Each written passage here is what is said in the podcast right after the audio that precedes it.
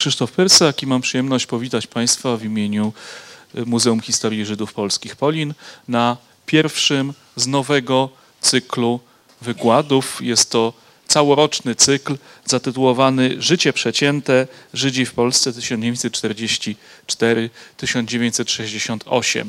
Ten tytuł Życie przecięte jest cytatem, jest zapożyczony z książki Joanny, zmarłej kilka lat temu Joanny Wiszniewicz, która przygotowała taką, taką mozaikę z relacji biograficznych ludzi pokolenia marca tysiąc dziewięćset sześćdziesiątego ósmego roku. Nie jest to przypadek, ponieważ ten cały cykl wykładów, który ma dać nam taką panoramę powojennego życia żydowskiego w Polsce, prowadzi nas ku przypadającej w przyszłym roku rocznicy marca tysiąc dziewięćset sześćdziesiątego ósmego. Wydarzenia wielowątkowego i wielowarstwowego, ale dla nas tutaj bardzo ważny jest ten wątek, aspekt związany z nagonką antysemicką i można powiedzieć wypędzeniem tych resztek Żydów z Polski. Dzisiejszy wykład, rozpoczynający cykl, przeprowadzi Alina Skibińska, historyk, absolwentka Uniwersytetu Warszawskiego, od wielu lat przedstawicielka Muzeum Holokaustu w Waszyngtonie, warszawska przedstawicielka Muzeum Holokaustu, ale także związana z Centrum Badań nad Zagładą Żydów przy Instytucie Filozofii i Socjologii Polskiej Akademii Nauk i członkini redakcji rocznika Zagłada Żydów. Alina jest jedną z chyba najlepszych znawczyń źródeł, tych istniejących w Polsce źródeł dotyczących zagłady i okresu bezpośrednio po zagładzie. Jest autorką wielu publikacji, ale w tym właśnie przewodnika po źródłach dotyczących zagłady. To bezcenna pomoc dla historyków, którzy się tą problematyką zajmują. Ten pierwszy wykład zatytułowany Z popiołów o zagładzie i odbudowie życia żydowskiego po wojnie wprowadza nas w tę problematykę, pokazuje, jaki jest bilans wojny dla Żydów i jak wygląda ten trudny start w Polsce powojennej.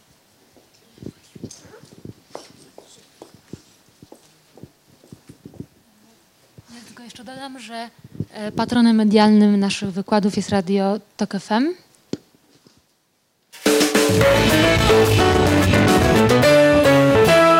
Radio TOK F M, pierwsze radio informacyjne.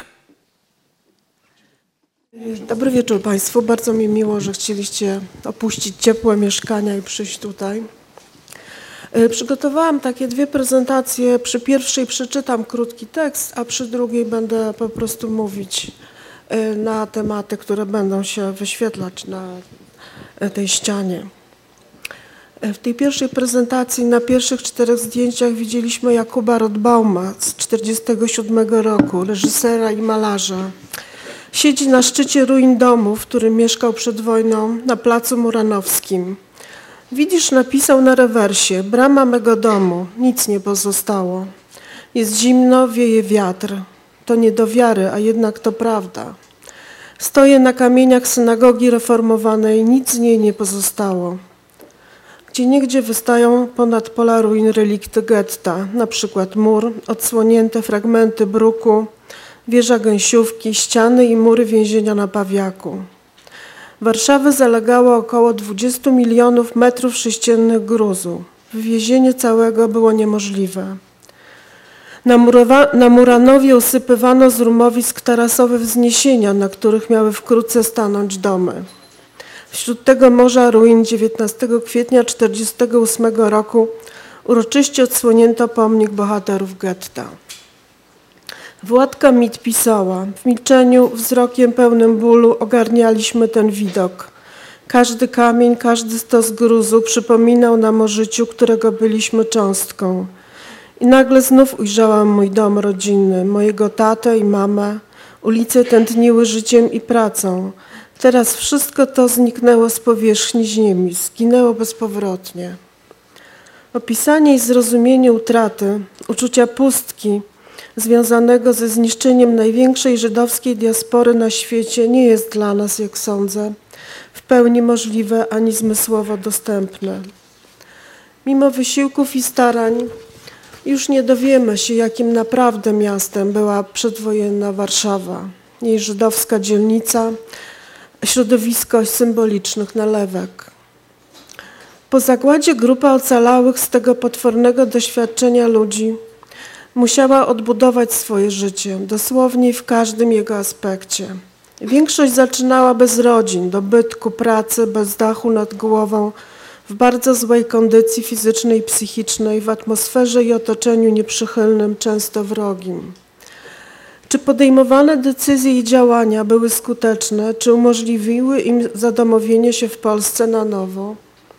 Ocalali Żydzi byli zagubieni, zdezorientowani, kierowali się przede wszystkim emocjami, odruchami i impulsami, bo w życiu codziennym nie żyjemy i nie podejmujemy decyzji i nie osiągamy celów na podstawie analiz statystycznych czy naukowych. Wielu nie znało zmienionego okupacją środowiska polskiego. Wrócili pokonując tysiące kilometrów z dalekiej Rosji. Innych doświadczenie wojenne nauczyło, że Polacy mogą być takim samym jak Niemcy, śmiertelnym zagrożeniem. W powietrzu czuć było trupi, trupi zapach, rozgrywały się krwawe powojenne porachunki. Sąsiedzka zazdrość, zemsta, szantaż, zastraszanie, wymuszanie, groźby, kradzieże i morderstwa. Po każdej wojnie, kataklizmie, nieszczęściu, ludobójstwie przychodzi martwa fala. Trwa długo i kołysze całą zbiorowością, powodując jej wymiotne odruchy. Czy wojna z całym swoim niszczycielskim aparatem zakwestionowała i unieważniła wcześniejsze przedwojenne stereotypy, uprzedzenia i niechęć, czy może wręcz przeciwnie, umocniła? Jak witano Żydów, czy byli oczekiwanymi gośćmi, czy niechcianymi intruzami? W tej wojnie nie było polskiej i żydowskiej wspólnoty losów. Była to wojna niemiecko-żydowska, niemiecko-polska i polsko-polska o Żydów. Z wspomnień ocalałych poznajemy klimaty ich powrotów w rodzinne strony, pierwsze spotkania z sąsiadami, pierwsze oko w oko ze świadkami tamtych wydarzeń, upokorzeń, śmierci. Powtarzają się te same scenariusze, reakcje i słowa. Wszystko było ciche, obumarłe. Miasto wyglądało jak cmentarz. Wszystkie sklepy i kawiarnie stały na miejscu, ale właścicielami byli Polacy. Zrabowali je Żydom albo dostali w nagrodę za współpracę w wyniszczeniu Żydów. Spotkałem koleżankę i ją pozdrowiłem. Wybałuszyła oczy i zawołała: „Pan jeszcze żyje?” Wszedłem do mojego domu, w którym siedział znajomy Polak z rodziną. Na moje powitanie nie odpowiedział. Takie spotkania rodziły rozczarowanie i strach, po nich chęć ucieczki i pragnienie zapomnienia, rozpoczęcia dobrego życia na nowo, gdzie indziej. Maria Kann w szkicu „Martwa fala” z tysiąc dziewięćset czterdziestego siódmego roku opisała taką oto scenę. Ona mi się wydaje bardzo charakterystyczna i ujmuje ważne aspekty relacji polsko-żydowskich z, z tamtego okresu, a nawet jeszcze dziś. Cisza to jeszcze nic, gorzej, jeśli martwa fala. Dlaczego gorzej? To są takie krótkie fale, są one, jakby ci powiedzieć, pozostałością po silnych warunkach. I mogę ci upewnić, iż wrażenia, jakich się doznaje wtedy na żaglówce, nie należą do przyjemnych, zwłaszcza jeśli jest zupełna cisza. Jacht zatrzymuje się, a jednak się kołysze, tak z boku na bok. Nawet i marynarze dostają zawrotów głowy, tracą równowagę. Rozumiesz, co to za przyjemność? Rozumiem, uśmiechnęłam się, ale chciałabym ją zobaczyć, tę martwą falę. Zamilkliśmy. Za nami panował przyciszony gwar. Ludzie przechodzili, szukając ławek stojących w słońcu. „Jak ta Żydówka się rozpiera!” zawołał ktoś głośno i ze złością. Mimo woli obejrzałam się. Na ławce siedziało kilka osób. Jakaś kobieta, jej sąsiadka, młoda kobiecina, patrzyła na nią z łagodnym wyrzutem. Popychając miarowo wózek, w którym spało różowe dziecko, młoda kobieta powiedziała: I cóż ci to przeszkadza, Ireno, że ona tam siedzi? Niech siedzi. A przeszkadza, odparła starsza. Jak tylko na nią spojrzałam, zaraz mi się obóz przypomniał i ta Żydówka, co nas biła po twarzy. I w ogóle pchają się wszędzie, za dużo ich jest. W jej głosie brzmiał głuchy, zapiekły żal i gniew. Irena, co ty mówisz? Tylu zginęło, tak cierpieli, a ty byś może ich chciała do reszty? Trzeba być człowiekiem. Nikogo nie mordowałam, gwałtownie wybuchnęła Irena. Nie wiesz może, ale ja podczas wojny przez miesiąc chowałam w domu Żydka. Mały był, potem go na wieś zabrano, ale ja go odszorowałam z tego brudu i wszy i mogłam za to kulę dostać. Wszyscy przecież słyszeli, jak mówił i widzieli te czarne, kręcone włoski. Sąsiadki uprzedzały, a ja trzymałam jednak. I co mam za to? Jaką wdzięczność? Że mnie Żydówka po gębie prała? Tyś już zapomniała o tym biciu, boś młoda. Euforia i radość z ocalenia, zespolone ze świadomością tragizmu i rozmiaru ludzkiej katastrofy, która się wydarzyła, powodowały szok i równocześnie różne sprzeczne i silne emocje. Zakończenie wojny i odzyskanie wolności widano radością i euforią, pisano o utracie zmysłów, o pozytywnych, wspaniałych uczuciach, jednocześnie odczuwając ból, rozpacz, smutek, pustkę, samotność. Dla Żydów koniec wojny był wyzwoleniem, które nadeszło wraz z rosyjskimi czołgami i żołnierzami. Dla wielu Polaków te same czołgi i żołnierze symbolizowały kolejną okupację i niewolę. Tak różnych optyk nie dało się pogodzić.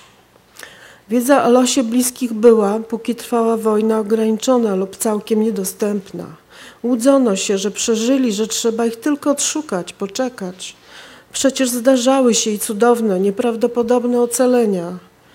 Jakże często ta nadzieja była bezpodstawna, irracjonalna. Przecież były deportacje, egzekucje, obozy, ale był też brak dowodów ich śmierci. Nie było ciał, grobów, świadków. To czyniło sytuację wyjątkową. Jak opłakać bliskich i jak ich pożegnać, wciąż czekając na ich powrót. Nehama Tec we wspomnieniach suche łzy napisała: na ulicy, z dala od hałasu, zmysłowiłam sobie, że mama płacze. Ojciec starał się ją pocieszyć. Jeszcze nie jest za późno, może ktoś wróci. Po co płakać, jeśli nie wiesz nic na pewno? Czy wierzył w to? Jego głos nie brzmiał przekonująco. Zaczęłam się zastanawiać, kogo spodziewała się odnaleźć mama. Podczas wojny dowiedzieliśmy się, że większość jej krewnych zginęła. Nigdy nie opowiadała nam o swoich nadziejach. Teraz także nic nie mówiła. Tylko płacz świadczył o jej na nowo zdruzgotanych, nierealnych zresztą marzeniach. Jej cichy, pełen rezygnacji płacz wyrażał więcej bólu niż krzyk.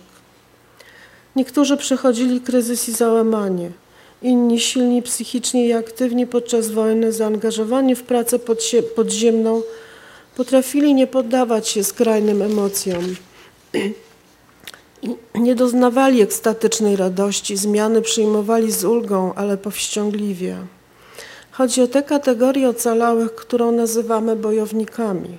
Po wyzwoleniu w sposób naturalny kontynuowali pracę społeczną i zaangażowanie. Nadal funkcjonowali w określonym środowisku i rzadko dawali sobie czas na rozpamiętywanie przeszłości. Wizerunek samych siebie, jaki stworzyli, nie pozwalał na chwilę słabości i załamania. Byli wzorem i takim chcieli nadal pozostać. Żydzi szukali innych Żydów. Sami o sobie mówili Sherit Hapleta, ocalałe resztki. Zaczepiano na ulicy takich, którzy wydawali się Żydami i pytali Amchu, to znaczy, czy jest się współrodakiem? Teraz nawet zupełnie obcy ludzie stawali się sobie bliscy. Opowiadano o przeżyciach, doświadczeniach, rozumiano się. Opowieści były uzdrowieńcze, ich wymiana rodziła świadomość wspólnoty losu. Wylewność i potrzeba mówienia nie były jedyną reakcją na zagładę. Podczas gdy jedni mówili, inni zamykali się, odcinali od przeszłości, nie byli gotowi do emocjonalnej konfrontacji z nią. Taki moment przychodził później, często dopiero u schyłku życia. Jednak niezależnie od tego, czy mówiono dużo, czy mało, rozmowy skupiały się bardziej na faktach niż na uczuciach i emocjach. Te były zbyt bolesne, świeże, by o nich mówić. Rany głębokie wymagały wygojenia, zabliźnienia, a do tego konieczny był długi czas. Lata tysiąc dziewięćset czterdziesty czwarty do czterdziestego dziewiątego to z punktu widzenia polityki państwa okres względnej suwerenności społeczności żydowskiej. W wielu sferach, także kulturalnej i politycznej, odradzały się partie, stowarzyszenia, komitety żydowskie, szkoły i wiele różnych organizacji. Było ich w sumie kilkadziesiąt. Radykalna zmiana nastąpiła w czterdziestym dziewiątym, kiedy zdelegalizowano te wszystkie formy autonomii Żydów. Do tego czasu większość ocalałych opuściła już Polskę. Później nastąpiły kolejne alije i wreszcie haniebny sześćdziesiąty ósmy rok. W przedwojennej Polsce mieszkało około trzy i pół miliona Żydów, stanowiąc dziesięć procent całej ludności. Dziś żyje w Polsce zaledwie kilka, kilkanaście tysięcy. Przejdę do części drugiej, w której będę poruszać niektóre zagadnienia i mogłabym prosić o drugą prezentację.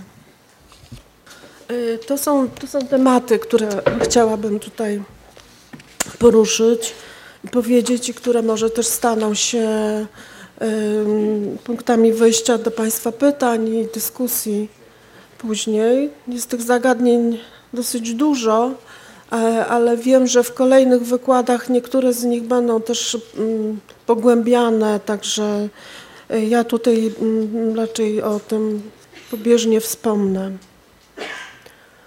To jest zdjęcie tego miejsca, na którym jesteśmy.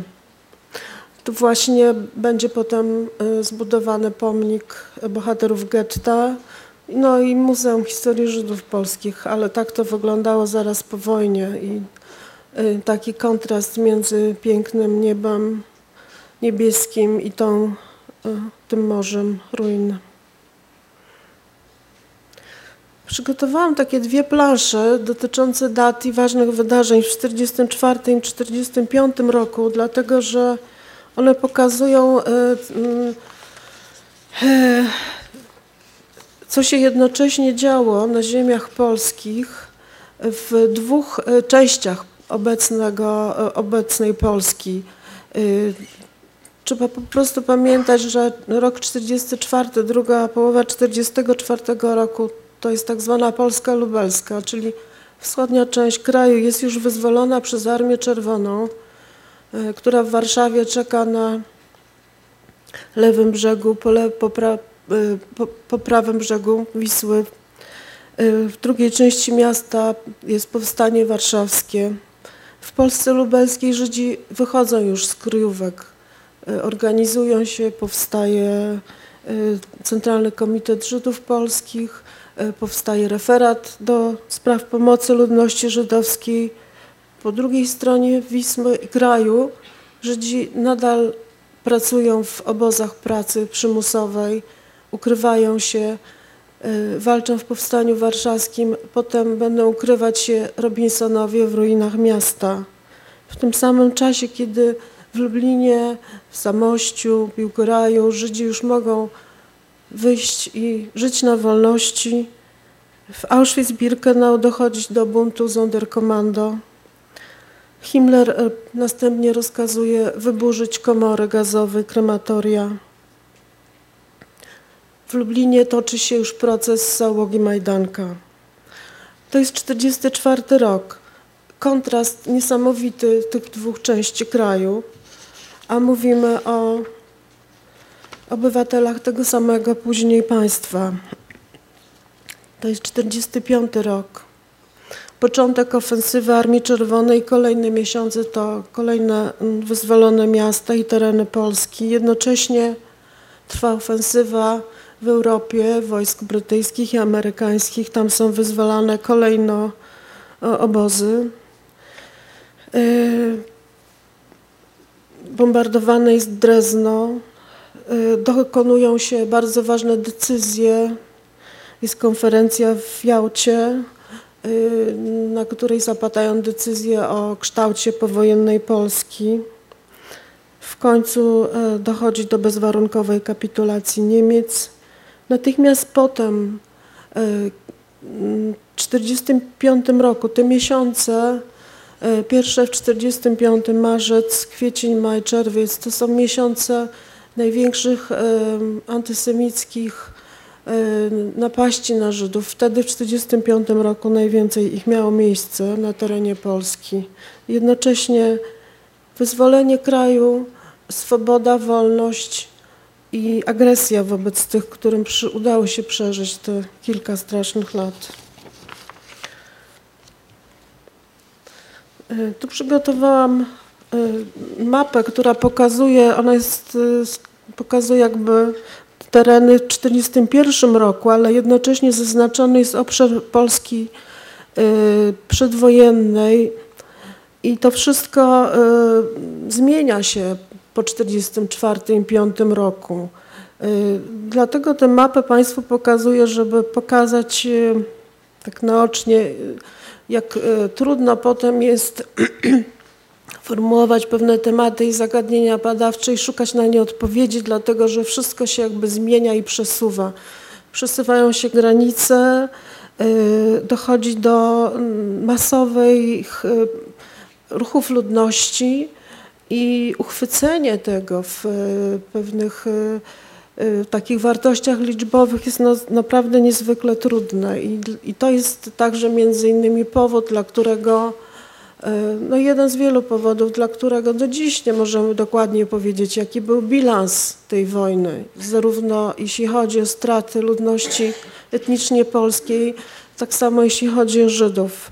Materiały są bardzo okaleczone, bardzo rozproszone i dotyczące tak wielu terenów, które przed wojną były Polską, a, a po wojnie już przestały nią być. To jest z kolei mapa z czterdziestego szóstego roku. Ona pokazuje największe skupiska ludności żydowskiej po wojnie w Polsce i tu też dochodzi do ogromnych zmian i przesunięć, ponieważ pokazuje to, że na Górnym Śląsku to jest miejsce, gdzie najwięcej Żydów mieszka przed wojną, ten teren w ogóle, przepraszam, na Dolnym Śląsku, przed wojną ten teren w ogóle do Polski nie należał. Tutaj trafili Żydzi repatriowani ze Związku Radzieckiego, podobnie do Szczecina. Kolejnymi dużymi ośrodkami to są duże miasta wojewódzkie, Łódź, Warszawa, Kraków. Tu starałam się przedstawić liczbowo bilans zagłady i powiem od razu, że to są zaokrąglone liczby i że w każdym niemalże opracowaniu spotkać będzie można trochę inne dane. Nie ma zgody co do tego tak naprawdę, ilu Żydów w której strefie okupacyjnej w danym momencie mieszkało. Te przesunięcia ludności dotyczyły nie tylko przecież okresu powojennego, ale także wojny. Te powojenne ruchy ludności były spowodowane właśnie przemieszczeniami się ludności i przymusowymi przesiedleniami, które miały miejsce w czasie wojny. W każdym bądź razie tereny, które, na których, które objęte były niemiecką okupacją, na tych terenach w sumie mniej więcej mieszkało trzy miliony trzysta tysięcy Żydów. W generalnym gubernatorstwie półtora miliona, na wschodnich terenach komisariatach Rzeszy, na tych wschodnich kresach Polski milion dwieście tysięcy, na zachodnich ziemiach wcielonych do Rzeszy sześćset tysięcy. Przed wojną około trzy i pół miliona Żydów mieszkało w Polsce, stanowiąc dziesięć procent. Szacuje się w tej chwili, że zginęło nieco mniej Żydów niż było to kiedyś podawane w historiografii. W tej chwili się mówi o jakichś dwóch milionach ośmiuset tysiącach ofiar, to jest osiemdziesiąt do osiemdziesięciu jeden procent. Z tego milion osiemset sześćdziesiąt tysięcy zginęło w obozach natychmiastowej zagłady w Sobiborze, Bełżcu, Treblince, Chełmnie nad Nerem. Nieznana jest liczba tych, którzy zginęli w okresie po tak zwanych akcjach likwidacyjnych, czyli po czterdziestym drugim roku na terenie Generalnego Gubernatorstwa nosił kryptonim Akcja Reinhardt całkowitego wyniszczenia ludności żydowskiej. Wiemy, że w, w czasie tych akcji wielu Żydów uciekało i, i ukrywało się. To jest właśnie ta grupa, która, spośród której część przeżyła, ukrywając się po aryjskiej stronie, w lasach, w różny sposób przeżyła. Tylko pewien procent z tych, którzy usiłowali się ratować, przeżył. Ale ilu się usiłowało ratować, ilu naprawdę na tych terenach uciekło, ukrywało się, ilu zginęło, ilu przeżyło, tego jeszcze dokładnie nie wiemy. To jest dopiero kwestią najnowszych badań. Teraz dla przykładu powiem, że o ile osiemdziesiąt procent ludności żydowskiej zginęło, tak w przypadku ludności polskiej liczba ofiar śmiertelnych jest bardzo podobna. dwa miliony siedemset tysięcy, taki jest najnowszy szacunek. To było dziesięć procent ludności polskiej przedwojennej, czyli osiemdziesiąt procent do dziesięciu procent. Do tego trzeba dodać mniej więcej sto tysięcy ofiar rzezi wołyńskiej. Polaków dotknęły też ogromne przesiedlenia. Niemal trzy miliony, dwa miliony osiemset tysięcy Polaków znalazło się na robotach przymusowych do Rzeszy. Setki tysięcy było przymusowo przesiedlanych z terenów zachodnich na, na tereny Generalnego Gubernatorstwa. A losy przesiedleńców i uciekinierów należą do najgorszych, tragicznych. Jeśli chodzi o, teraz jeszcze o ofiary żydowskie, wypisałam przyczyny śmierci w takim schemacie. Część poległa w kampanii wrześniowej. Żydzi byli przecież także żołnierzami Wojska Polskiego. W czasie trwania wojny, kiedy musieli mieszkać w dzielnicach żydowskich lub w gettach, umierali z różnych przyczyn. Prawie, tak jak mówiłam, dwa miliony zginęło w obozach natychmiastowej eksterminacji i w obozach koncentracyjnych na terenie Polski i Niemiec. Bardzo wielu zginęło w indywidualnych i zbiorowych egzekucjach. Powiem, że na terenie dystryktu lubelskiego, bo tam głównie dochodziło do zbiorowych egzekucji, w niektórych powiatach połowa ludności żydowskiej została zamordowana na miejscu, a nie wywieziona do obozów. Na ogół myśli się, że te tereny Polski centralnej, że Żydzi z tych terenów zginęli w obozach, a, a jednak tam na wschodzie były to krwawe akcje. Niektórzy zginęli w obozach pracy, w gettach szczątkowych, w obozach jenieckich. Inni ci, którzy dotrwali do tysiąc dziewięćset czterdziestego piątego roku, umierali masowo w marszach śmierci, tych marszach wysiedleńczych ostatnich więźniów tych obozów.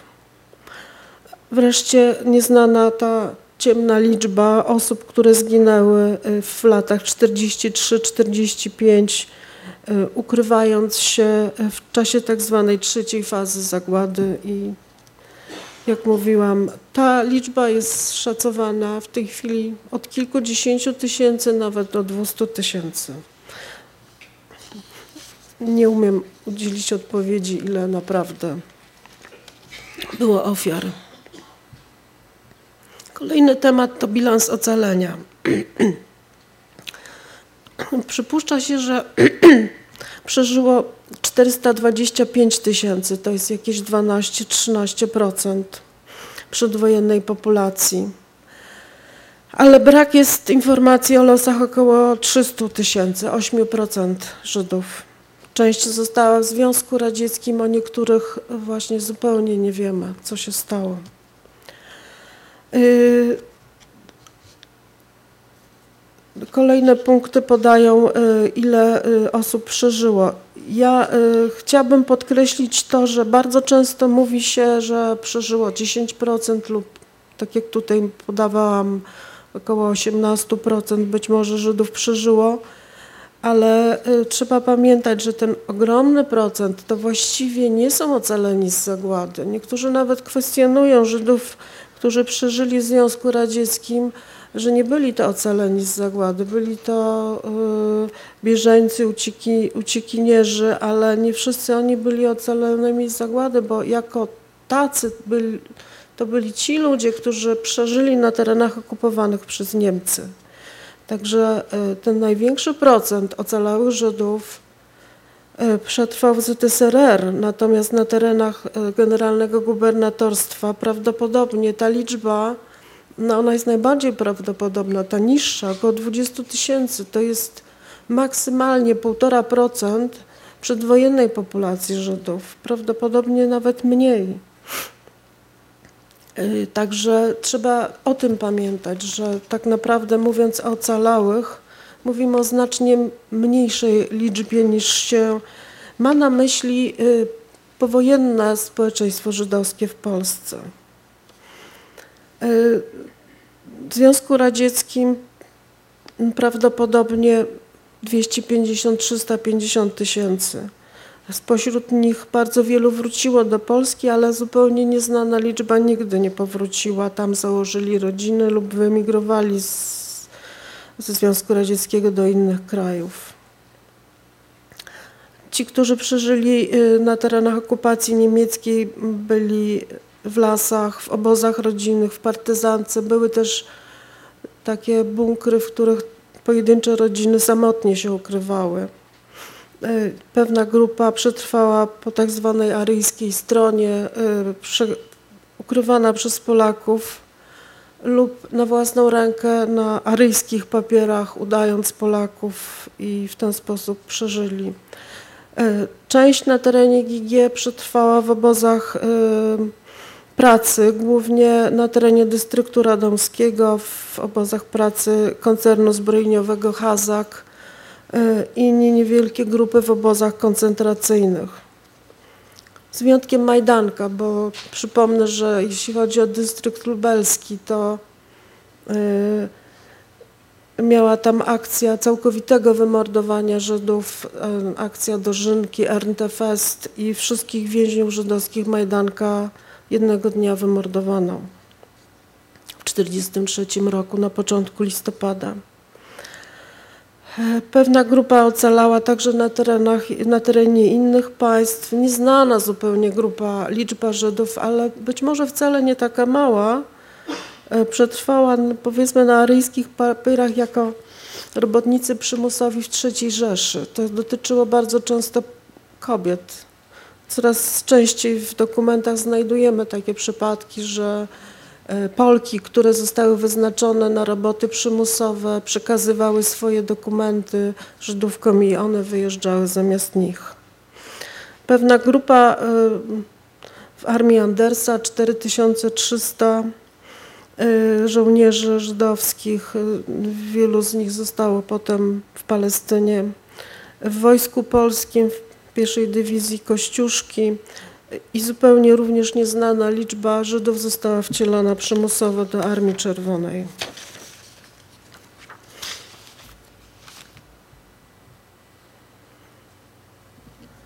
Wrócę jeszcze do, do Żydów, którzy przeżyli na terenach Z S R R. Powracali do Polski już od jesieni tysiąc dziewięćset czterdziestego czwartego roku.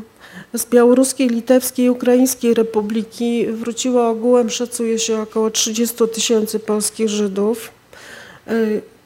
Natomiast ta największa fala powrotów z głębi Rosji miała miejsce w tysiąc dziewięćset czterdziestym szóstym roku. Przez pierwsze pół roku około sto sześćdziesiąt tysięcy wówczas wróci, powróciło.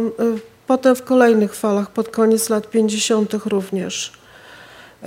Losy Żydów w Związku Radzieckim są także bardzo skomplikowane i można by jakiś oddzielny wykład na ten temat zrobić, dlatego że no nie, nie, nie miejsce, żeby to o tym mówić, ale to jest także gehenna iluś lat tych ludzi, którzy pokonują tysiące kilometrów, i też trzeba wiedzieć, że to jest grupa dosyć liczna, ale niesłychanie rozproszona. Badacze oceniają, że Żydzi polscy, którzy trafili w głąb Związku Radzieckiego, przebywali nawet w, prawdopodobnie w sześciu tysiącach miejsc, w takich bardzo małych grupach. w, czasami w tych miejscach przymusowego przesiedlenia lub potem, kiedy z falą uciekinierów tysiąc dziewięćset czterdziestego pierwszego roku znajdowali się w, tam na terenie różnych republik i byli niesłychanie rozproszeni. Tutaj jest kilka zdjęć, które pokazują ocalałych różne kategorie. To, to są więźniowie obozów poprzednio wyzwoleni przez Armię Czerwoną. Tu są więźniowie Buchenwaldu. Kilkadziesiąt tysięcy polskich Żydów doczekało wyzwolenia w obozach na terenie Rzeszy. Oni potem będą głównymi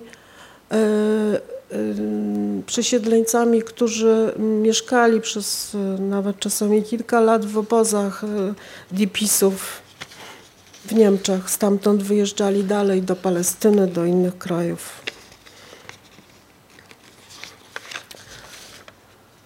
To jest z kolei zdjęcie Żydowskiej Komisji Historycznej, już trochę późniejszy okres.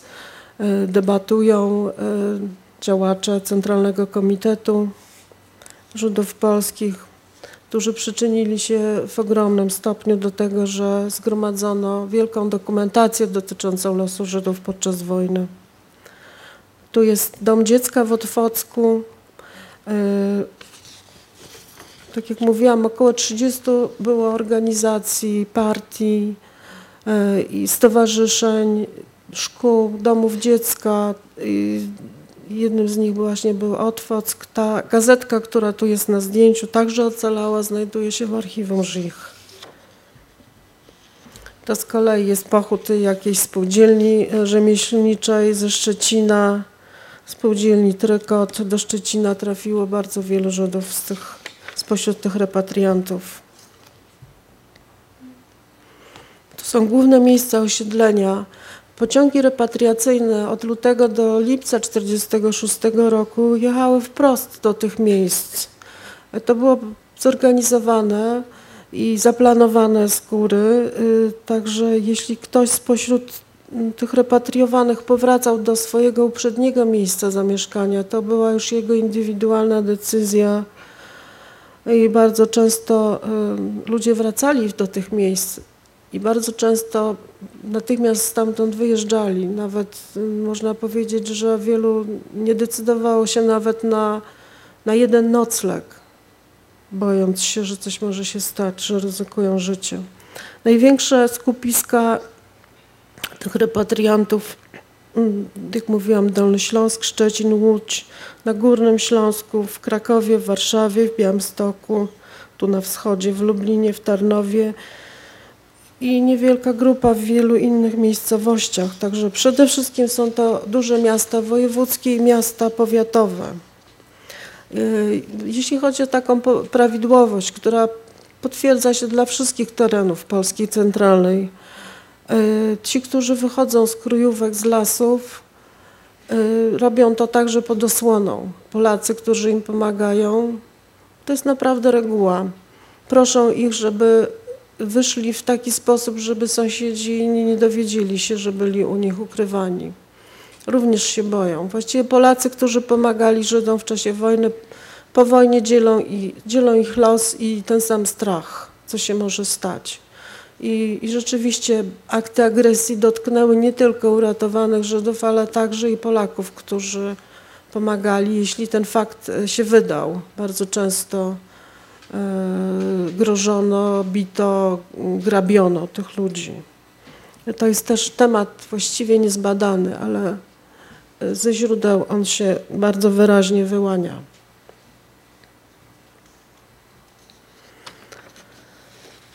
No tutaj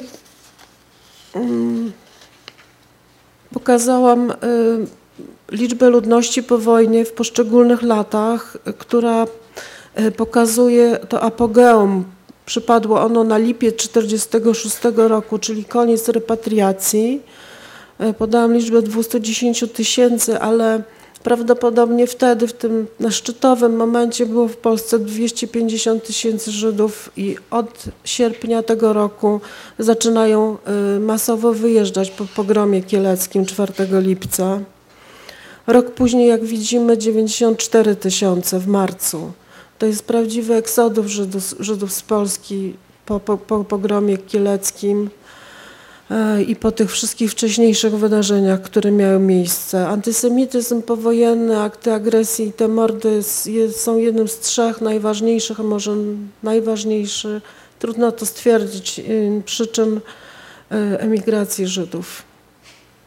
Na początku lat pięćdziesiątych nie więcej niż osiemdziesiąt tysięcy przybywa w Polsce. Powstaje już na jesieni tysiąc dziewięćset czterdziestego czwartego roku ta główna organizacja Centralny Komitet Żydów w Polsce, która ma mnóstwo różnych wydziałów zajmujących się, się Żydami. Jest ona finansowana w niewielkim stopniu ze środków państwowych, w głównym w osiemdziesięciu procentach przez amerykańską instytucję Joint. Żydzi się szukają. To jest, to jest naturalne. Wspominałam o tym w tym tekście, który przeczytałam. To jest pierwsza podstawowa potrzeba. Odnaleźć najbliższych, od, odnaleźć rodziny. Tak jak powiedziałam, odwiedzić miejsce, w którym się mieszkało. Czasem spotykało się wyłącznie pusty plac po swoim domu, dlatego że cechą charakterystyczną tych miejsc w małych miasteczkach, gdzie były getta, było ich wyburzanie. Po wojnie dziś, jeśli pojedziemy do jakiegoś miasta, w którym, które było takim żydowskim przedwojennym sztetlem i w centrum tego miasta stoją bloki takie typu epoki gomułkowskiej, to możemy być pewni, że właśnie w tym miejscu była dzielnica żydowska i getto, które zostało zmiecione i nie pozostał z niego kamień na kamieniu. Szukano się w różny sposób. Przede wszystkim rejestrowały Żydów komitety żydowskie i właściwie wszyscy na trasie swojej marszru, marszruty po Polsce rejestrowali się, gdzie się tylko dało, czasem po kilka razy. Ten niesamowity materiał w postaci tych kart rejestracyjnych i informacji o tych osobach jest przechowywany w Żydowskim Instytucie Historycznym. To jest prawie trzysta tysięcy kart. To dalej, tutaj chcę pokazać takie karty, one były bardzo różne, rejestrowali się ocalali, ocalali rejestrowali także, to jest z kolei karta, którą Komitet Żydowski w Warszawie, takie odręczne karty, też cała kartoteka się zachowała, to jest karta Racheli Auerbach, która była w Onek Szabat.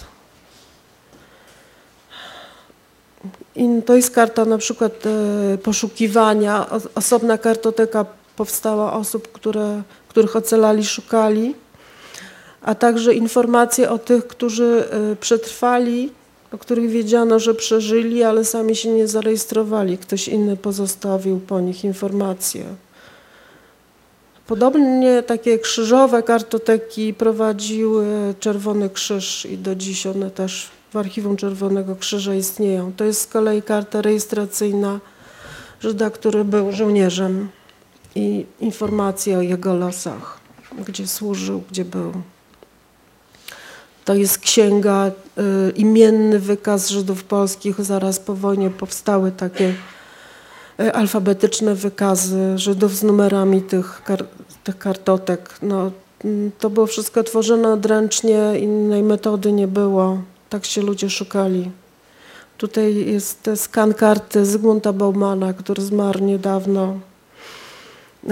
Był z Poznania, przeżył również w Z S R R. Tu chciałam pokazać kilka zdjęć z ekshumacji w Kozienicach. To jest tylko przykład, dlatego że ekshumacje dokonywane były właściwie wszędzie. Na terenie całej Polski przez różne grupy. Prawo wymagało, aby powstał po prostu komitet ekshumacyjny. Ludzi, którzy mieli takie czy inne prawo do tego, żeby ekshumacji dokonać. Również komitety społeczne mogły się zawiązać. Trzeba było jedynie dopełnić pewnych warunków co do pory roku, pory dnia i, i tak dalej. I te ekshumacje przeprowadzano. Wówczas przenoszono ciała Żydów z miejsc, y, gdzie ich zastrzelono, z masowych grobów na cmentarze żydowskie i odbywały się też przy tym y, uroczyste pochówki. Bardzo dużo materiałów z takich ekshumacji, z tych pogrzebów y, się zachowało. Niemal par, każdej księdze pamięci danej miejscowości można informacje na ten temat przeczytać i zobaczyć zdjęcia. Tu są dalej zdjęcia z tej ekshumacji w Kozienicach, dobrze udokumentowane akurat. Tu chciałam pokazać protokół z ekshumacji z Gniewczyny Łańcuskiej, która jest mi szczególnie bliska. Czerwony Krzyż ją przeprowadził. I kilka słów o tym, o czym była mowa w tym moim tekście wprowadzającym, o tym, jaka była kondycja tych ludzi. Trzeba powiedzieć przecież i pamiętać, że byli pozbawieni naprawdę wszystkiego. Ci, którzy się ukrywali w lasach, właściwie wszyscy, którzy przeżyli na terenie Polski Centralnej, wszyscy, którzy przeżyli w obozach, wychodzili z tych warunków zupełnie bez niczego, nawet być może w pasiakach więziennych wracali do swoich miejsc zamieszkania i nie mieli nic. Tak jak Jakub Rotbaum, zamiast domu spotykali ruiny. Nie mieli rodzin, nie mieli dokumentów.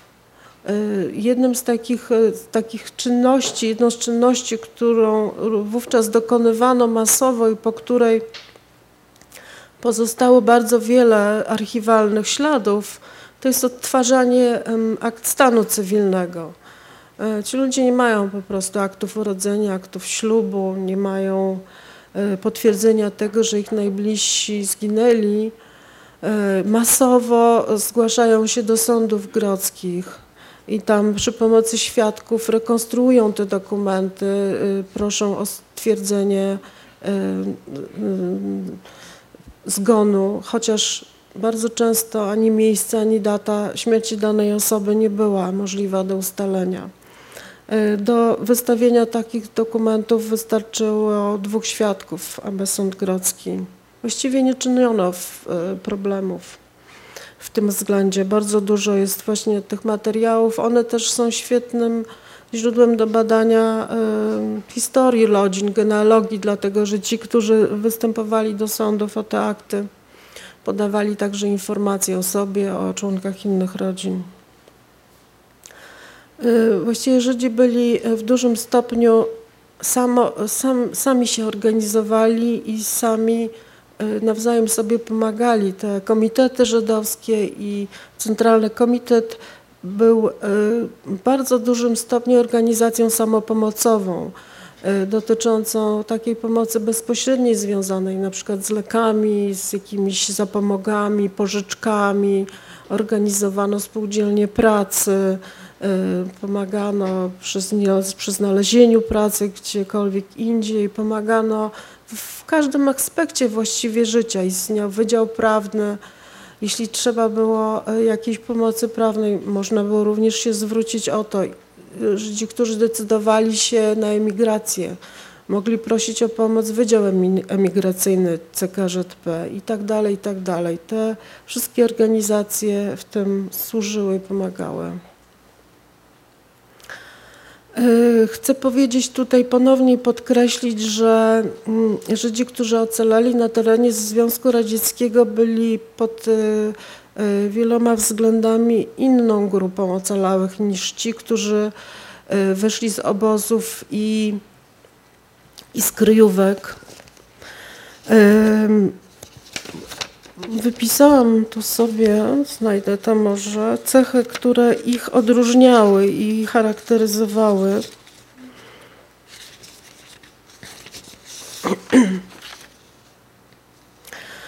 Ci, którzy byli w Związku Radzieckim, często mają rodziny.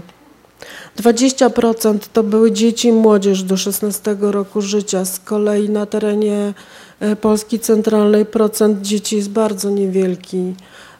Mówimy, że przetrwało, przeżyło tylko pięć tysięcy dzieci. To jest naprawdę bardzo niewiele, zważywszy, że jedna czwarta populacji żydowskiej przed wojną to były dzieci i młodzież do piętnastego roku życia. Ci, którzy byli w Związku Radzieckim, to bardzo często, znaczy większą grupę stanowią mężczyźni niż kobiety. To jest także ta grupa Żydów, która bardziej niż ocaleli w generalnym gubernatorstwie, zachowali tradycję i religię mojżeszową, zachowali znajomość języka jidysz.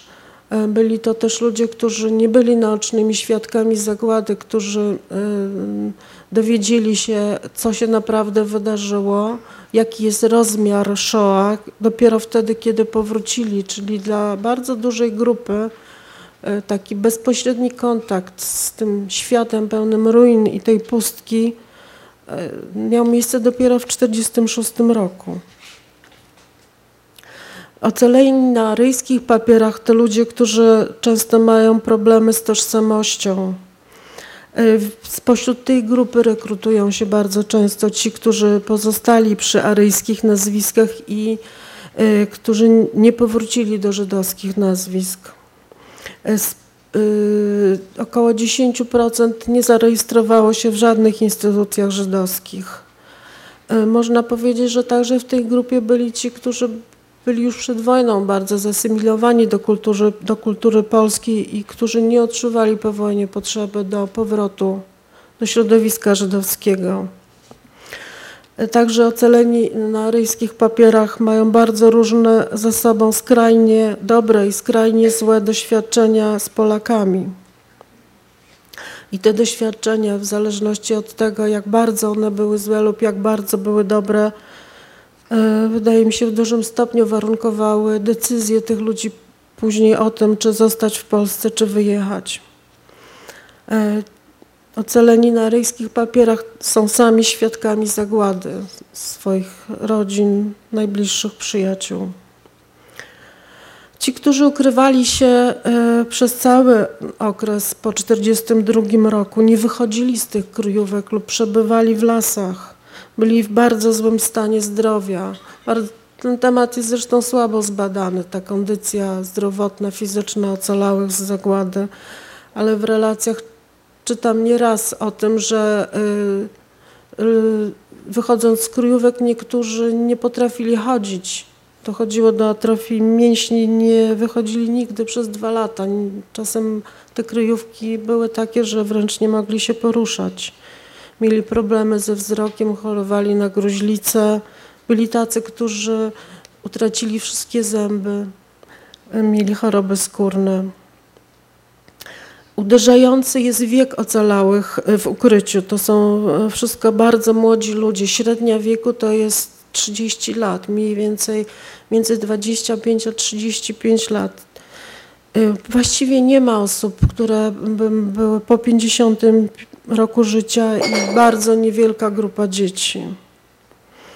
Często spośród tej grupy rekrutowali się ci, którzy przeżyli jako jedyni z całej swojej rodziny.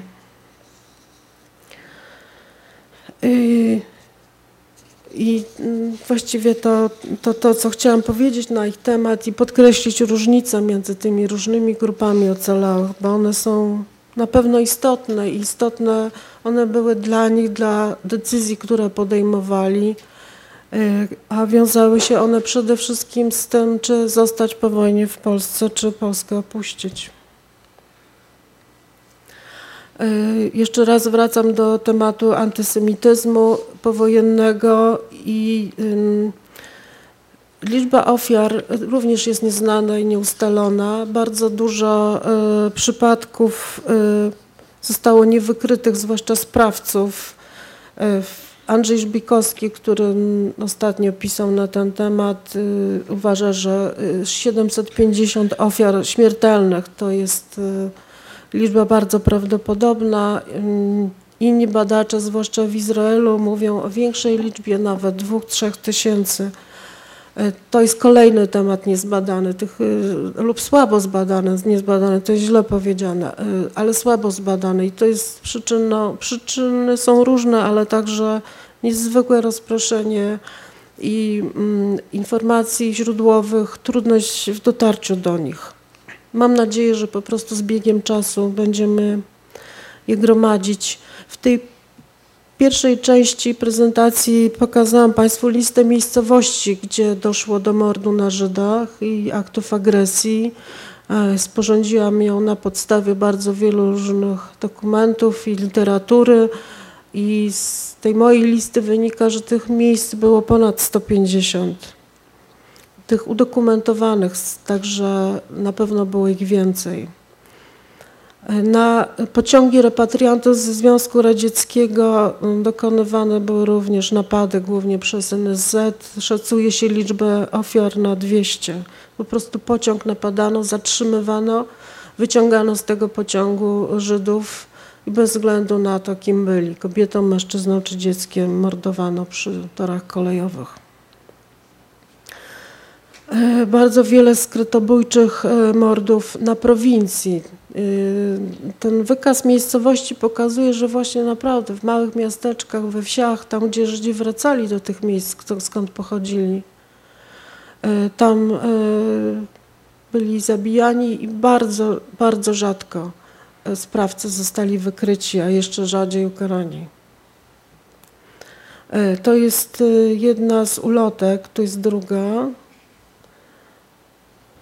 Tę przeczytam, to jest ulotka z Kraśnika.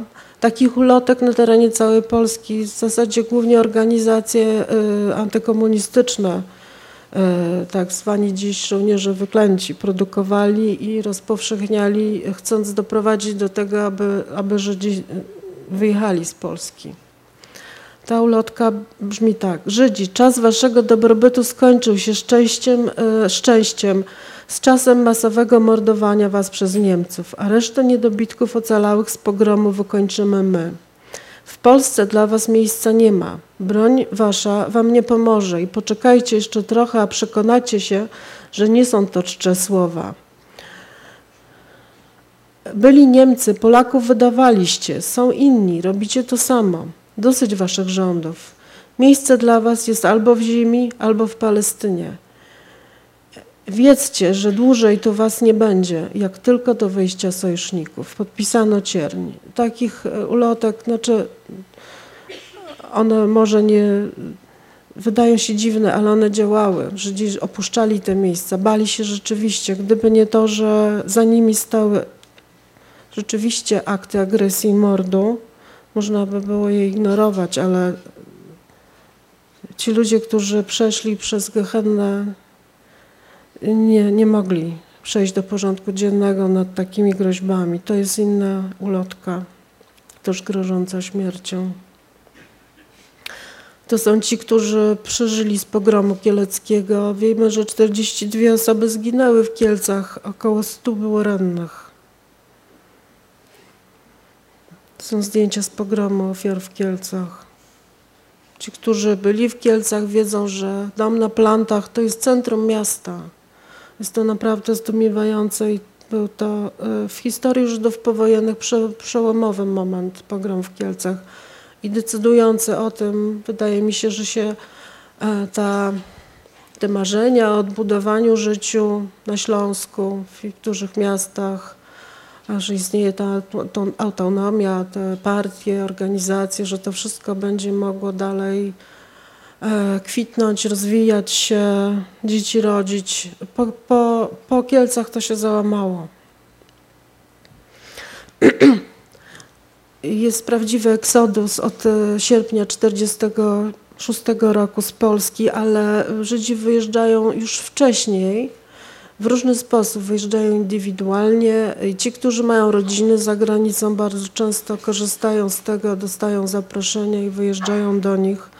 Ale istnieje także tak zwana bricha, organizacja, koordynacja sionistyczna, która organizuje wyjazdy y, głównie przez zachodnie i południowe granice do Niemiec i, i na południe. Y, grupy są organizowane i przerzucane przez granice i tam dociera, docierają dalej do Palestyny, aby walczyć o niepodległość przyszłego państwa Izrael. Pomaga w wyjazdach Wydział Emigracyjny oraz inne organizacje. Była taka organizacja Hebrajskie Stowarzyszenie Pomocy Imigrantom, pomagał też Joint, Palant, wiele różnych. Są trzy, wydaje się, główne przyczyny wyjazdu Żydów z Polski. Jedna to to, to co się przewija we wspomnieniach, że pozostali sami, nie ma rodzin, ich jedyni krewni mieszkają gdzieś za granicą. Polska jest dla nich miejscem zagłady, jest cmentarzem, nie chcą tu być, czują się obco. W bardzo wielu wspomnieniach jest mowa o tym, że właśnie ich przedwojenne miasteczko jest im obce, już go nie rozpoznają. Zostały tylko ulice, to znaczy ulice, zamruk, domy, to nie jest środowisko, w którym człowiek może żyć. Do, do środowiska potrzebni są inni ludzie, a tego środowiska już nie było. W dokumentach żydowskich jest mowa o martwych miastach. To są te miasta, w których Żydów już nie ma. Tam po prostu nie ma życia, nie ma, nie ma środowiska, jest pustka społeczna. Bez tego środowiska Żydzi tutaj nie chcą zostać. Inne przyczyny ma to, to polityczne i ekonomiczne. Najważniejsza z nich to, to wiara w odrodzenie państwa żydowskiego w Palestynie, działalność partii organizacji sionistycznych i, i wyjazd z nadzieją, że powstanie własne państwo i że tam będzie można żyć. Inną przyczyną bardzo ważną był, tak jak już wielokrotnie mówiłam, powojenny antysemityzm. W maju tysiąc dziewięćset czterdziestego ósmego roku jest proklamacja niepodległego państwa Izraela i od tamtego czasu też w Polsce co jakiś czas istnieją warunki ku temu, aby Żydzi mogli oficjalnie zwracać się o o paszporty z chęcią wyjazdu do Izraela. Z prawej strony podałam liczby, które znamy emigrantów w poszczególnych latach. Niestety nie, nie miałam danych z roku czterdziestego dziewiątego. Tutaj wyraźnie pokazuję, jak ten czterdziesty szósty rok jest takim momentem przełomowym opuszczenia Polski. Jest jeden ze statków tej alii powojennej, czyli powrotu do ziemi ojców, do Erec Izrael. trzydziestego pierwszego sierpnia tysiąc dziewięćset czterdziestego czwartego roku P K W N ogłosił tzw. dekret sierpniowy, czyli o wymiarze kary dla faszystowsko-hitlerowskich zbrodniarzy winnych zabójstw i znęcania się nad ludnością cywilną. I na podstawie tego dekretu ścigano i karano kolaborantów, zbrodniarzy wojennych, no wszystkich, którzy mogli w jakikolwiek sposób być postawieni przed sądem. I wynotowałam tu sobie dane, pewne statystyczne dotyczące liczby, ale może sobie przypomnę z głowy, około stu tysięcy ludzi wtedy poddano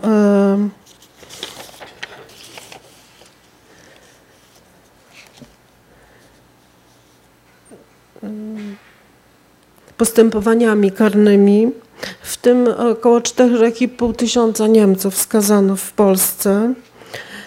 Z tej grupy podobną liczbę postawiono przed sądem Polaków za zbrodnie na Żydach. Znacznie większą liczbę postawiono za inne zbrodnie przeciwko y, obywatelom polskim, ale nie Żydom. W latach od czterdziestego czwartego do sześćdziesiątego mniej więcej trzydzieści dwa tysiące procesów miały miejsce za, za zbrodnie podczas wojny. Około dwadzieścia tysięcy zakończyło się wyrokami. Do tego trzeba dodać jeszcze kilkadziesiąt tysięcy różnych śledztw i dochodzeń prokuratorskich. Wśród oskarżonych znalazła się także pewna grupa Żydów. W sądy te powszechne sądziły około pięćdziesięciu osób, Żydów, którzy byli kapo w obozach, policjantami. Natomiast sama organizacja żydowska C K Ż P wyłoniła z siebie tak zwany sąd społeczny obywatelski, który również sądził, ale we własnym jakby wewnętrznym środowisku.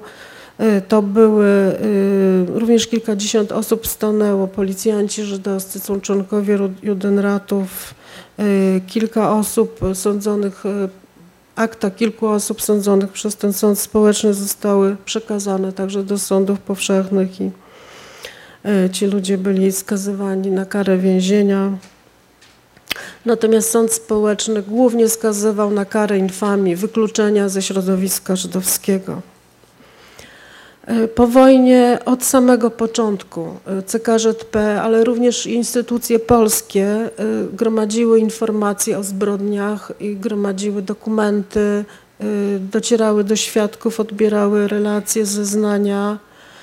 Powstawały kartoteki zbrodniarzy, do dziś one się zachowały.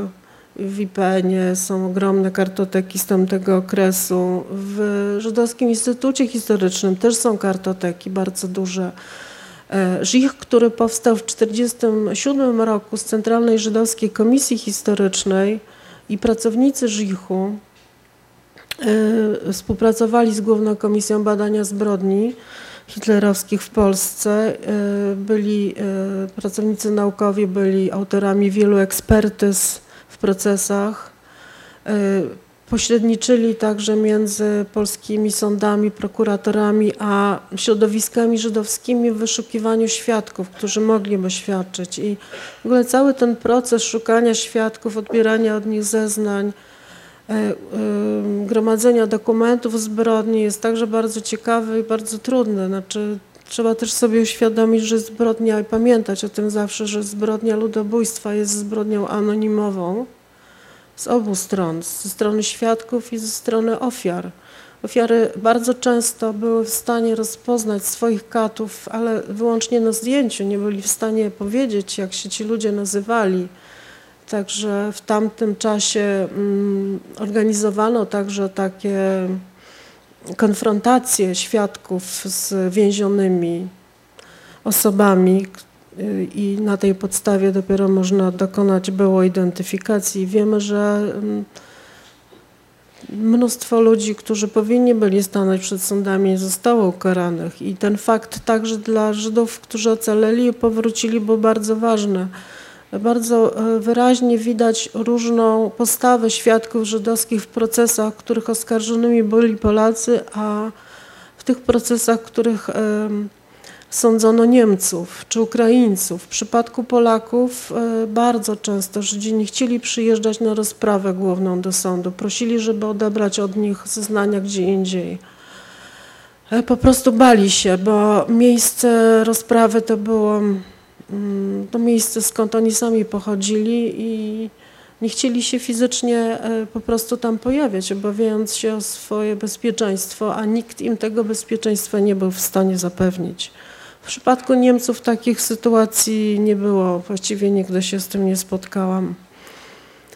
Ten cały proces dochodzenia do sprawiedliwości, karania zbrodniarzy także pokazuje ten odpływ Żydów z Polski, bo bardzo często w aktach śledztwa przed procesem zeznania są odebrane.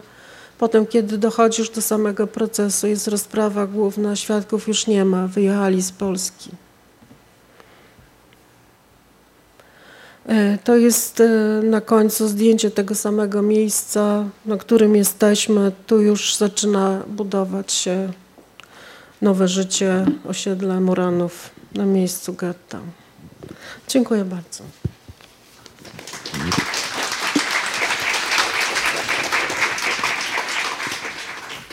Czy może są jakieś pytania?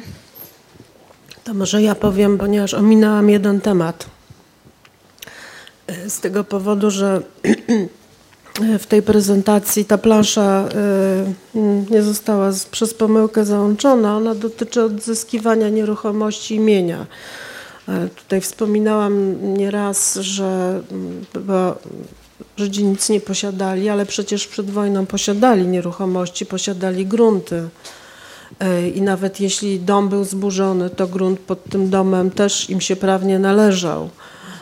I ten fakt, że to były pewne dobra, do których oni mogli się odwołać, jeszcze cokolwiek zyskać finansowo na nową drogę życia w Polsce czy na emigracji, spowodowało, to była przyczyna bardzo wielu konfliktów polsko-żydowskich po wojnie. I wiemy, że z pewnością wielu, wielu zginęło dlatego, że chcieli te swoje domy odzyskać, które im się przecież prawnie należały. Fakt był taki, że te domy bardzo często były zajęte. Jeśli były w ogóle niezburzone i można było w nich mieszkać, to właściwie w stu procentach możemy powiedzieć, że powracający do swojego miasteczka Żyd zastawał swój dom już przez kogoś zamieszkały i zasiedlony, a jego rzeczy były używane, jakby do niego nigdy nie należały. I właściwie przeprowadzenie przed sądem tego procesu rewindykacji mienia może z punktu prawnego nie był skomplikowany, ponieważ prawo umożliwiło i w dosyć szybkim trybie to się odbywało, wprowadzenie w posiadanie tego mienia, które się utraciło. Natomiast z punktu widzenia takiego właśnie otoczenia społecznego wydaje mi się, że ten proces był bardzo trudny i po prostu też bardzo niebezpieczny i wielu Żydów nie przeprowadzało go osobiście.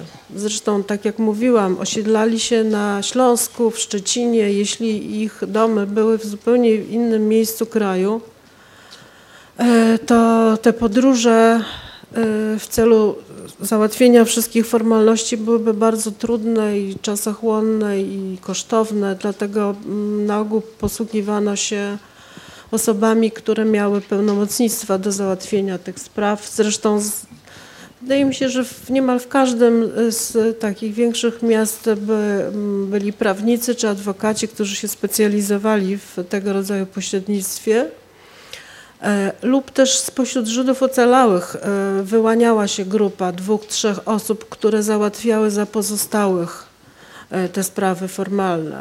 E, w, w tych latach, o których tu głównie mówię, czyli w latach czterdziestych, to m, leżało w gestii sądów grodzkich. I trzeba przyznać, że te materiały, które znam, świadczą o tym, że sądy grodzkie załatwiały te sprawy bardzo szybko. Były nawet sytuacje, kiedy wniosek wpływał do sądu rano, a sprawa była rozpatrywana tego samego dnia po południu. Bardzo często okres rozpatrywania tych spraw nie był dłuższy niż dwa tygodnie. I bardzo rzadko były decyzje odmowne lub sądy stwarzały jakieś problemy. Jeśli się sięgnie do tych akt zespołów sądów grodzkich po wojnie, to widać, że cztery piąte tych materiałów dotyczy właśnie rewindykacji, odzyskiwania mienia przez Żydów, bo ta utrata ich głównie dotyczyła. To byli ci, którzy, którzy no, każdy musiał opuścić przecież, niezależnie od tego, gdzie przetrwał, musiał swój dom opuścić. Także w każdym dosłownie przypadku, w stu procentach, mienie Żydów, ich nieruchomości były mieniem tym opuszczonym, które należało po wojnie znów odzyskać. I, i stąd taka ogromna masa tych materiałów dotyczących y, odzyskiwania mienia. I dziś strach Polaków, że przyjdą Żydzi, odzyskają swoje domy po latach, jest w tych małych miastach właściwie niczym nieuzasadniony, bo przez te wszystkie lata właściwie doszło już do albo do skomunalizowania tych nieruchomości, albo do ich sprzedania. W okresie tuż powojennym Żydzi wyjeżdżali i te domy po odzyskaniu praw do nich właściwie natychmiast sprzedawali. To też jest prawidłowość, wszędzie taka sama. Ja chciałem spytać o dwie kwestie. Pierwsza to, czy choćby szacunkowo wiemy, jak, jak dużą grupę stanowili pośród tych repatriantów Żydzi, którzy wracali na swoje, to znaczy nie Żydzi, którzy z terenów dawnej Rzeczpospolitej byli przesiedlani, ale Żydzi, którzy najpierw uciekli stąd na tamte tereny, a potem w ramach repatriacji wracali. Natomiast drugie, drugie pytanie to jest kwestia, wspomniała Pani o tych skupiskach żydowskich bezpośrednio po wojnie, mianowicie Szczecin i Śląsk. Czy... Czy były prowadzone badania dotyczące właśnie tego, jak te, jak te procesy, które w innych miejscach no, owocowały pogromami, owocowały decyzją o Alii, jak w tamtych miejscach, gdzie no nie było tych problemów dotyczących mienia zagrabionego czy też zajętego przez Polaków, bo było to mienie znaczy odzyskane od Niemców. Więc czy, czy te badania dotyczące właśnie Szczecina i, i Śląska były prowadzone przez kogoś? Tak, znaczy dotyczące Śląska są, są książki, publikacje, bardzo liczne artykuły. Z tego co wiem, to tam dochodziło również w Dzierżoniowie do, do, do aktów, do, do mordów. One były mniej liczne niż w Polsce centralnej zdecydowanie, ale również się zdarzały. Tam osiedlano Żydów w domach właśnie tak zwanych poniemieckich, prawda? Bo w tym samym czasie dokonywała się, dokonywał się proces przymusowego wysiedlania Niemców z tych terenów i szacowano, że na tych ziemiach Polski zachodniej aż do czterech do pięciu milionów ludzi można osiedlić i po prostu w tych domach poniemieckich kwaterowano Żydów, oni je zajmowali.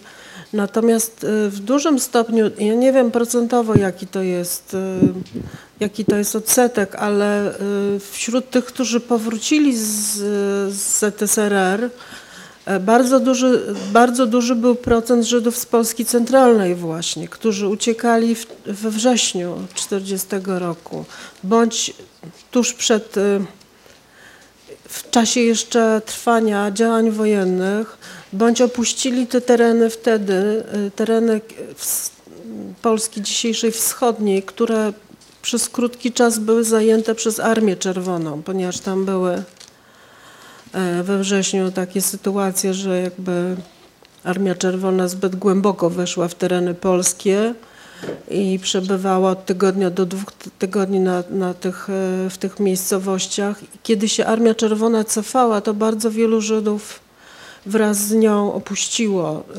To, to były procentowo dosyć, dosyć duże grupy, grupy Żydów. Dlatego ci, którzy wrócili z Z S R R, to byli w dużym stopniu ci ludzie, którzy utracili swoje domy w Polsce centralnej, a musieli, a osiedlali się zupełnie gdzie indziej, właśnie na Śląsku, w Szczecinie i tak dalej.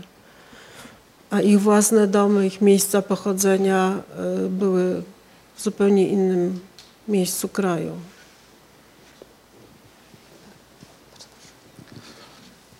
Ja mam takie pytanie dotyczące tego okresu powojennego, bo jednak dużo Żydów opuszczało Polskę, o czym pani mówiła, ale część ich została w Polsce. Czy są takie badania i można powiedzieć, jakie główne motywy były tych Żydów, którzy zostali w Polsce, którzy nie decydowali się na wyjazd?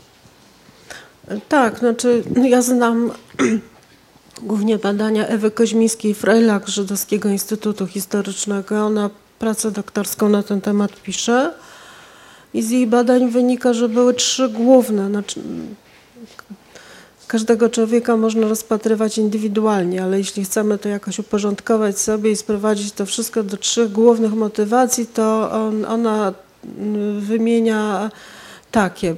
Pierwsza to była grupa osób bardzo zasymilowanych z kulturą polską, którzy nie mieli problemów tożsamościowych, to znaczy nie mieli problemów z wyborem tego, czy chcą wyjechać, czy zostać. Z pewnością chcieli zostać w Polsce, bo uważali, że to jest ich miejsce i że to jest ich ojczyzna. Drugą grupą byli ludzie, którzy założyli rodziny mieszane polsko-żydowskie i no, spośród nich rekrutowali się potem też ci, którzy na przykład w tysiąc dziewięćset sześćdziesiątym ósmym roku wyjechali z Polski przymusowo, ale to byli także ludzie, którzy ze względów rodzinnych pozostawali w kraju. Trzecią była grupa, którą, której motywacja była ideologiczna. To byli ci, którzy zgadzali się z nowym jakby systemem państwa i y, akceptowali go i z tego powodu byli to także ludzie często niereligijni, słabo związani z tradycją, kulturą żydowską y, i akceptowali po prostu te zmiany polityczne i gospodarcze, które w Polsce miały miejsce i stąd pozostawali. To są trzy takie główne, natomiast indywidualnie, jak wiemy, spotykając się z, z ludźmi, rozmawiając o ich losach, wiemy, że niektórzy mówili: nie wyjechałem, ponieważ miałem starych rodziców, którzy nie chcieli wyjeżdżać, nie mogli wyjechać, a ja musiałem się nimi zajmować i zostałem w Polsce po prostu. Decyzja o wyjeździe moim zdaniem jest bardzo trudną decyzją. Jeśli ktoś się decydował na wyjazd z kraju, w którym przez setki lat jego przodkowie mieszkali, to znaczy, że musiał mieć naprawdę bardzo ważne ku temu powody. I po wojnie Żydzi mieli bardzo ważne ku temu powody, ci, którzy wyjechali. No pewna grupa, tak jak mówię, została do lat pięćdziesiątych. Między sześćdziesiąt a osiemdziesiąt tysięcy zdecydowało się tutaj zostać.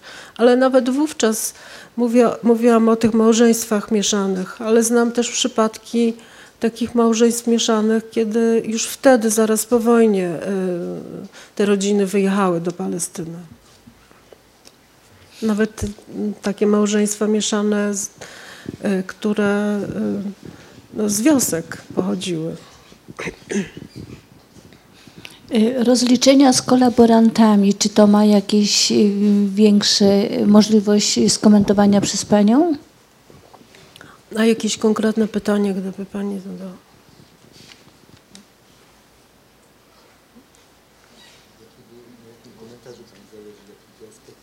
No właśnie, jak ewentualnie wyglądały takie rozliczenia, czy były i jakie, bo takie tylko jedno słowo, że rozliczenia z kolaborantami, to jakoś nie usłyszałam chyba od Pani. No, mówiłam, że około stu tysięcy osób szacuje, było poddane różnym śledztwom dotyczącym zbrodni, które popełnili w czasie wojny na podstawie dekretu sierpniowego z trzydziestego pierwszego sierpnia tysiąc dziewięćset czterdziestego czwartego roku. Przy czym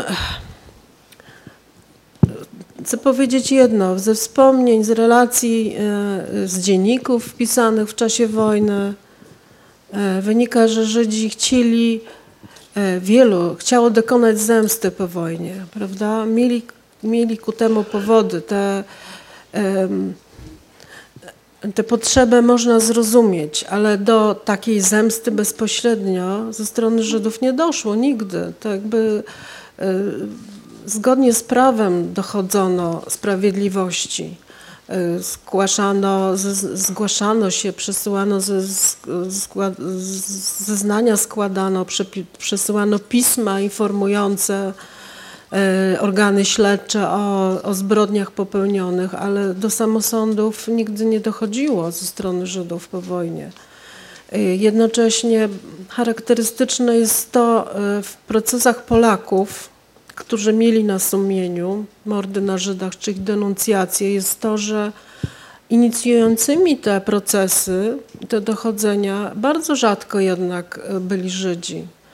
Znacznie częściej byli to Polacy, którzy wiedzieli o takich, o takich faktach.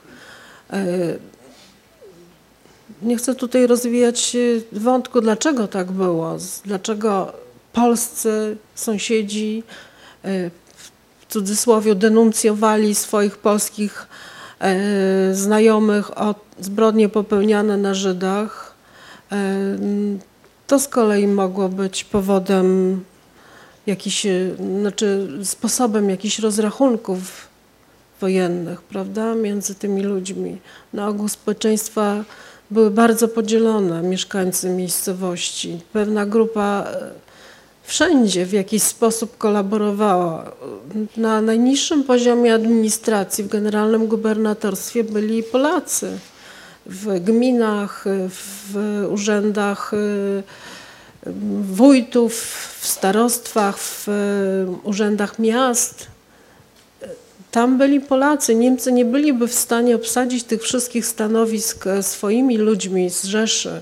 Oni obsadzili najwyższe stanowiska, natomiast ci, którzy bardzo często bezpośrednio z tymi takimi petentami, powiedzmy, urzędów mieli do czynienia, byli Polakami i Na tym tle dochodziło do bardzo wielu konfliktów i powojennych, właśnie rozliczeń polsko-polskich, zmuszanie do, do wpisywanie na listę na przykład na roboty przymusowe, ściąganie kontyngentów, masę, denuncjowanie za nielegalny handel, za słuchanie radia, za pomoc jeńcom radzieckim, za Ym, pomoc partyzantom, tych, y, tych przyczyn wzajemnych, y, jakichś y, zatargów, niesnasek, które potem z, znajdowały swój fina, finał na sali sądowej po wojnie, było naprawdę bardzo dużo, długa lista.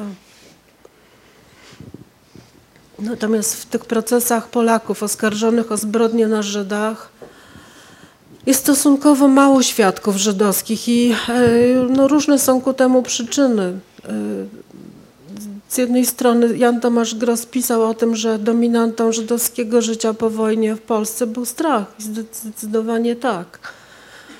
Po prostu trzeba sobie wyobrazić, jak trudno było być świadkiem w procesie przeciwko ludziom, o których wiedziało się, że popełnili zbrodnie, w sytuacji, kiedy nikt nam nie jest w stanie zapewnić bezpieczeństwa, w sytuacji, kiedy w kraju toczy się właściwie wojna domowa. Zginęło, tak jak mówiłam, setki, może tysiąc, dwa tysiące Żydów, ale w tym samym czasie zginęły tysiące Polaków. Tworzące się po wojnie oddziały leśne, które też w jakiś sposób musiały się utrzymać. Utrzymywały się bardzo często z grabieży, z napadów na urzędy, na indywidualne osoby, zabijano milicjantów, funkcjonariuszy urzędów bezpieczeństwa, funkcjonariuszy administracji, nowej administracji państwowej. To po prostu był okres, zwłaszcza tych pierwszych dwóch lat, niesamowicie trudny i niebezpieczny dla wszystkich, dla Żydów szczególnie, jako te osoby, które przeszły przez gehennę i które były pozbawione ochrony. Ja, ja mam pytanie o taką rzecz. W wypowiedzi pani profesor zwróciło moją uwagę to, że, znaczy właściwie wiedziałam o tym, ale teraz jakoś sobie uświadomiłam, że, że rzeczywiście Żydzi po wojnie funkcjonowali dzięki samopomocy, to znaczy jakby Nie było, nie było pomocy udzielanej czy na poziomie jakimś lokalnym przez samorządy, czy, czy na poziomie, no nie wiem, państwowym czy społecznym. Rzeczywiście i przypomniało mi się takie pismo, które znam ze swojej miejscowości, które jest w archiwum właśnie Centralnego Komitetu. Pismo odmowne z Rady Miasta mówiące, że nie udzielimy wam pomocy rzeczowej, nie damy wam koców, jedzenia i tak dalej, bo Polacy też są w złej sytuacji, a jeśli chodzi o to, że nie macie mienia, no to możecie wystąpić na drogę sądową i odzyskać, sorry. Mhm. I chciałam zapytać, czy to jest tak, że nigdzie takiej pomocy, że ta granica była taka nieprzepuszczalna zupełnie, czy, w, czy w nie było miejscowości, w których taka pomoc była, czy to właśnie społeczna, czy, czy, czy gdzieś tam na poziomie samorządowym, czy, czy też nie było państwowej pomocy i, i jeśli nie było, to dlaczego taki był stan rzeczy? Znaczy pomoc państwowa była i ona była adresowana do wszystkich obywateli kraju, także i do Żydów. Natomiast petenci żydowscy byli bardzo często, to też wiemy z relacji i wspomnień, inaczej traktowani, gorzej. Byli odsyłani z kwitkiem i właściwie y, charakterystyczna jest także inna postawa władz administracji lokalnej a, a, i administracji centralnej. O ile na poziomie urzędów wojewódzkich czy ministerstw polityka była prożydowska w tamtym okresie, i zmierzała do tego, aby właśnie umożliwić Żydom samoorganizowanie się i to robiono. O tyle na tym najniższym szczeblu Żydzi byli traktowani często przez, przez tych urzędników wręcz naprawdę dosłownie tak samo, jak byli traktowani w czasie wojny. Niektórzy chcieli znakować dokumenty Żydom literą Z, inni domagali się, żeby nosili opaski albo zmuszali ich do pracy w kopalniach, do pracy przymusowej lub też twierdzili, że nie mają prawa mieszkania w miejscowości takiej czy innej. Czy takie rzeczy miały miejsce i one tworzą to, co mówimy, co możemy określić mianem atmosfery społecznej, właśnie tym, tym otoczeniem społecznym. Natomiast rzeczywiście w aktach widać taki wyraźny podział. Nawet w takich formalnych sprawach, kiedy weźmiemy do ręki dokumenty dotyczące rejestracji szkód wojennych, czyli spisów, istniały bardzo, bardzo szczegółowe kwestionariusze szkód wojennych po wojnie.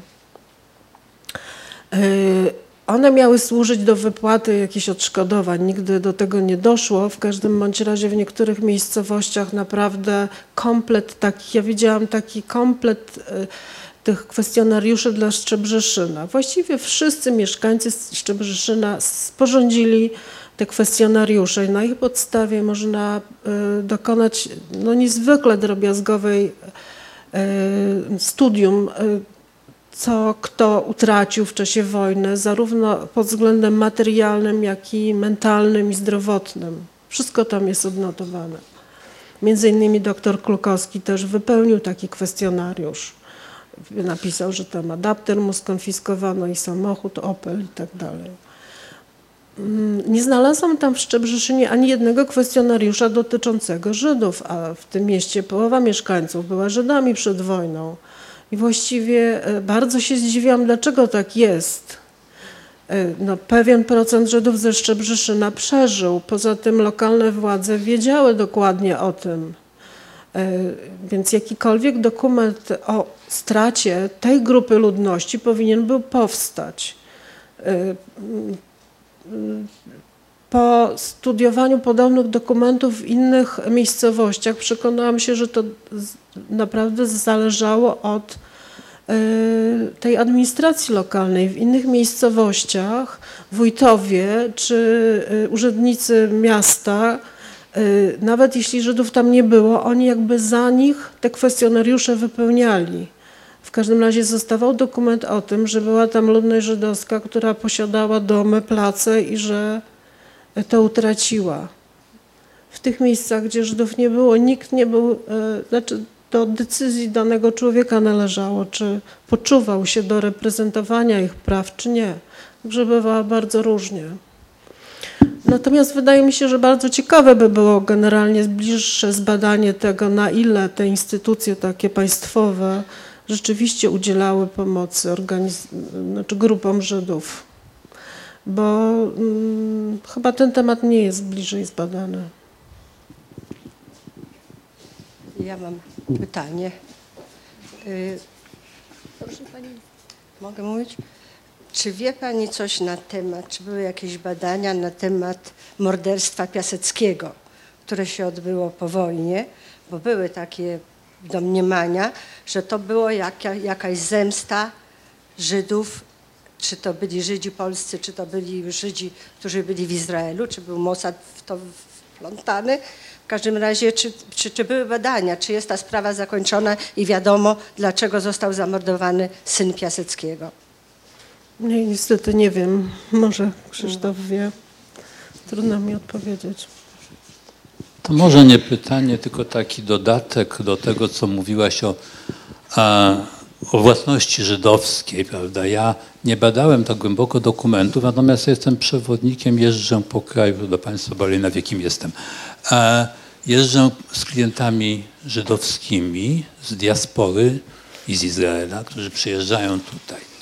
Przewodnikiem i tłumaczem jestem. Otóż częstokroć się spotykam z taką sytuacją, to mienie żydowskie, tak zwane pożydowskie, to jest takie dziwne, dziwne określenie, było rozgrabiane, rozdawane przez miejscową ludność, przez miejscową władzę.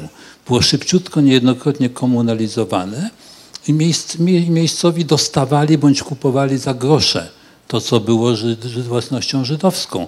I, I do dzisiaj, jak ja przyjeżdżam dokądś, tam szczególnie te małe miasteczka, jest strach. Bo ci, co mają tę własność, boją się, że właściwy, prawdziwy właściciel przyjeżdża odebrać. Albo więcej, taki szczególny przypadek. Miejscowość Grodzisko Dolne, niedaleko Leżajska. Jestem tam z drugim pokoleniem tych, którzy przeżyli, i przyjeżdżamy do drugiego pokolenia tych, którzy ratowali. Otóż ci, dzisiaj mieszkający w Stanach, mówią, my tu mamy dokumenty na, na różne pola, na to my chcielibyśmy waszej rodzinie to dać. A ci mówią, nie, bo przecież wy to możecie przeprowadzić, bo to było tak niespecjalnie legalnie. Wszyscy sobie brali, co chcieli, a później jakoś tam legalizowali. Ale wy nam to dacie, a my tutaj zostaniemy z nienawiścią tych wszystkich dookoła. I to do dzisiaj tak, takie rzeczy są. Drugi taki przypadek w Kielcach, to było parę lat temu, tam jeszcze przed zrobieniem, wykonaniem nowego pomnika ofiar pogromu czterdziestego szóstego roku, była sobie taka pani, która się zajmowała tam, pani Kowalska, zajmowała się tym cmentarzem. Ja tam kiedyś przyjechałem z klientami, oprowadziłem, pokazałem, ludzie robią zdjęcia. Ta do mnie przychodzi, mówi, proszę pana, Żydzi wracają, wszystko nam zabierają. Ja jej tam coś próbuję wytłumaczyć, to bzdura, że to w końcu, a ona nic. W końcu mówię, a czy te domy tam w Kielcach to nie były czasem może kiedyś w dużej mierze żydowskie? No i co z tego? No, no, tak to wygląda. Dziękuję. Ja może dodam jeszcze do do tego tematu związanego z nieruchomościami i utratą własności ważną, ważny fakt, żeby mieć to na uwadze, że to wszystko, co się rozgrywało po wojnie przez pierwsze lata i, i dalszy ciąg tych spraw własnościowych dziś, on nie jest związany tylko z wojną przecież, jest związany z decyzjami z okresu pierwszych lat po wojnie, z nacjonalizacją przemysłu, z reformą rolną, z, z tym, że już nowe władze pozbyły własności, tej bardzo cennej często, i że w tej chwili przywracanie praw własności dotyczy głównie tych aktów, które miały miejsce po wojnie, a nie spraw wojennych. No i że w, ty, w tej całej skomplikowanej problematyce własnościowej Warszawa jest jakby w szczególnej sytuacji ze względu na dekret Bieruta. I dotyczy też y, wszystkich, y, czy etnicznych Polaków, czy etnicznych Żydów. Nie ma różnicy. Dziękujemy bardzo, dziękujemy bardzo pani wykładowczyni i zapraszamy serdecznie na kolejny wykład tego cyklu szesnastego lutego. Nowe życie w Nowej Polsce, instytucje i organizacje żydowskie tysiąc dziewięćset czterdziesty czwarty do tysiąc dziewięćset pięćdziesiątego. Wykład prowadzi dr August Grabski i zapraszamy także na kolejne wykłady w kolejnych miesiącach, które potrwają aż do grudnia, kiedy to właśnie dowiemy się, jakie były przyczyny, bezpośrednie przyczyny kampanii e, antysemickiej w tysiąc dziewięćset sześćdziesiątym ósmym roku. Dziękujemy.